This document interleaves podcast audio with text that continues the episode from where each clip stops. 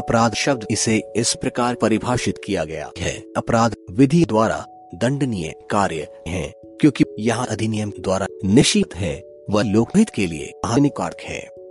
आधुनिक जटिल समाज में बहुत सी ऐसी चीज़ें हैं, जो लोकहित के लिए हानिकारक कही जा सकती है। दूषित खाद्य पदार्थ बेचना, बच्चों और औरतों के साथ छेड़छाड़ करना, तथा घुमराह करने वाले विज्ञापन आदि, ऐसे बहुत सारे उदाहरण हैं जो लोकहित के लिए हानिकारक है। बैंकथम के अनुसार, अपराध से अभिप्राय ऐसे कार्यों से है, जिन्हें विधायिका द्वारा अच्छे या बुरे कारणों से निषिद्ध कर दिया गया है।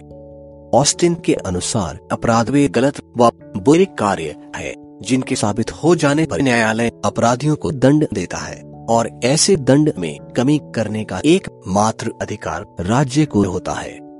इसे सरल शब्दों में इस प्रकार समझेंगे। एक ऐसा गलत कार्य करना जो भारतीय दंड संहिता द्वारा दंडनीय हो। उसे अपराध कहा जाता है।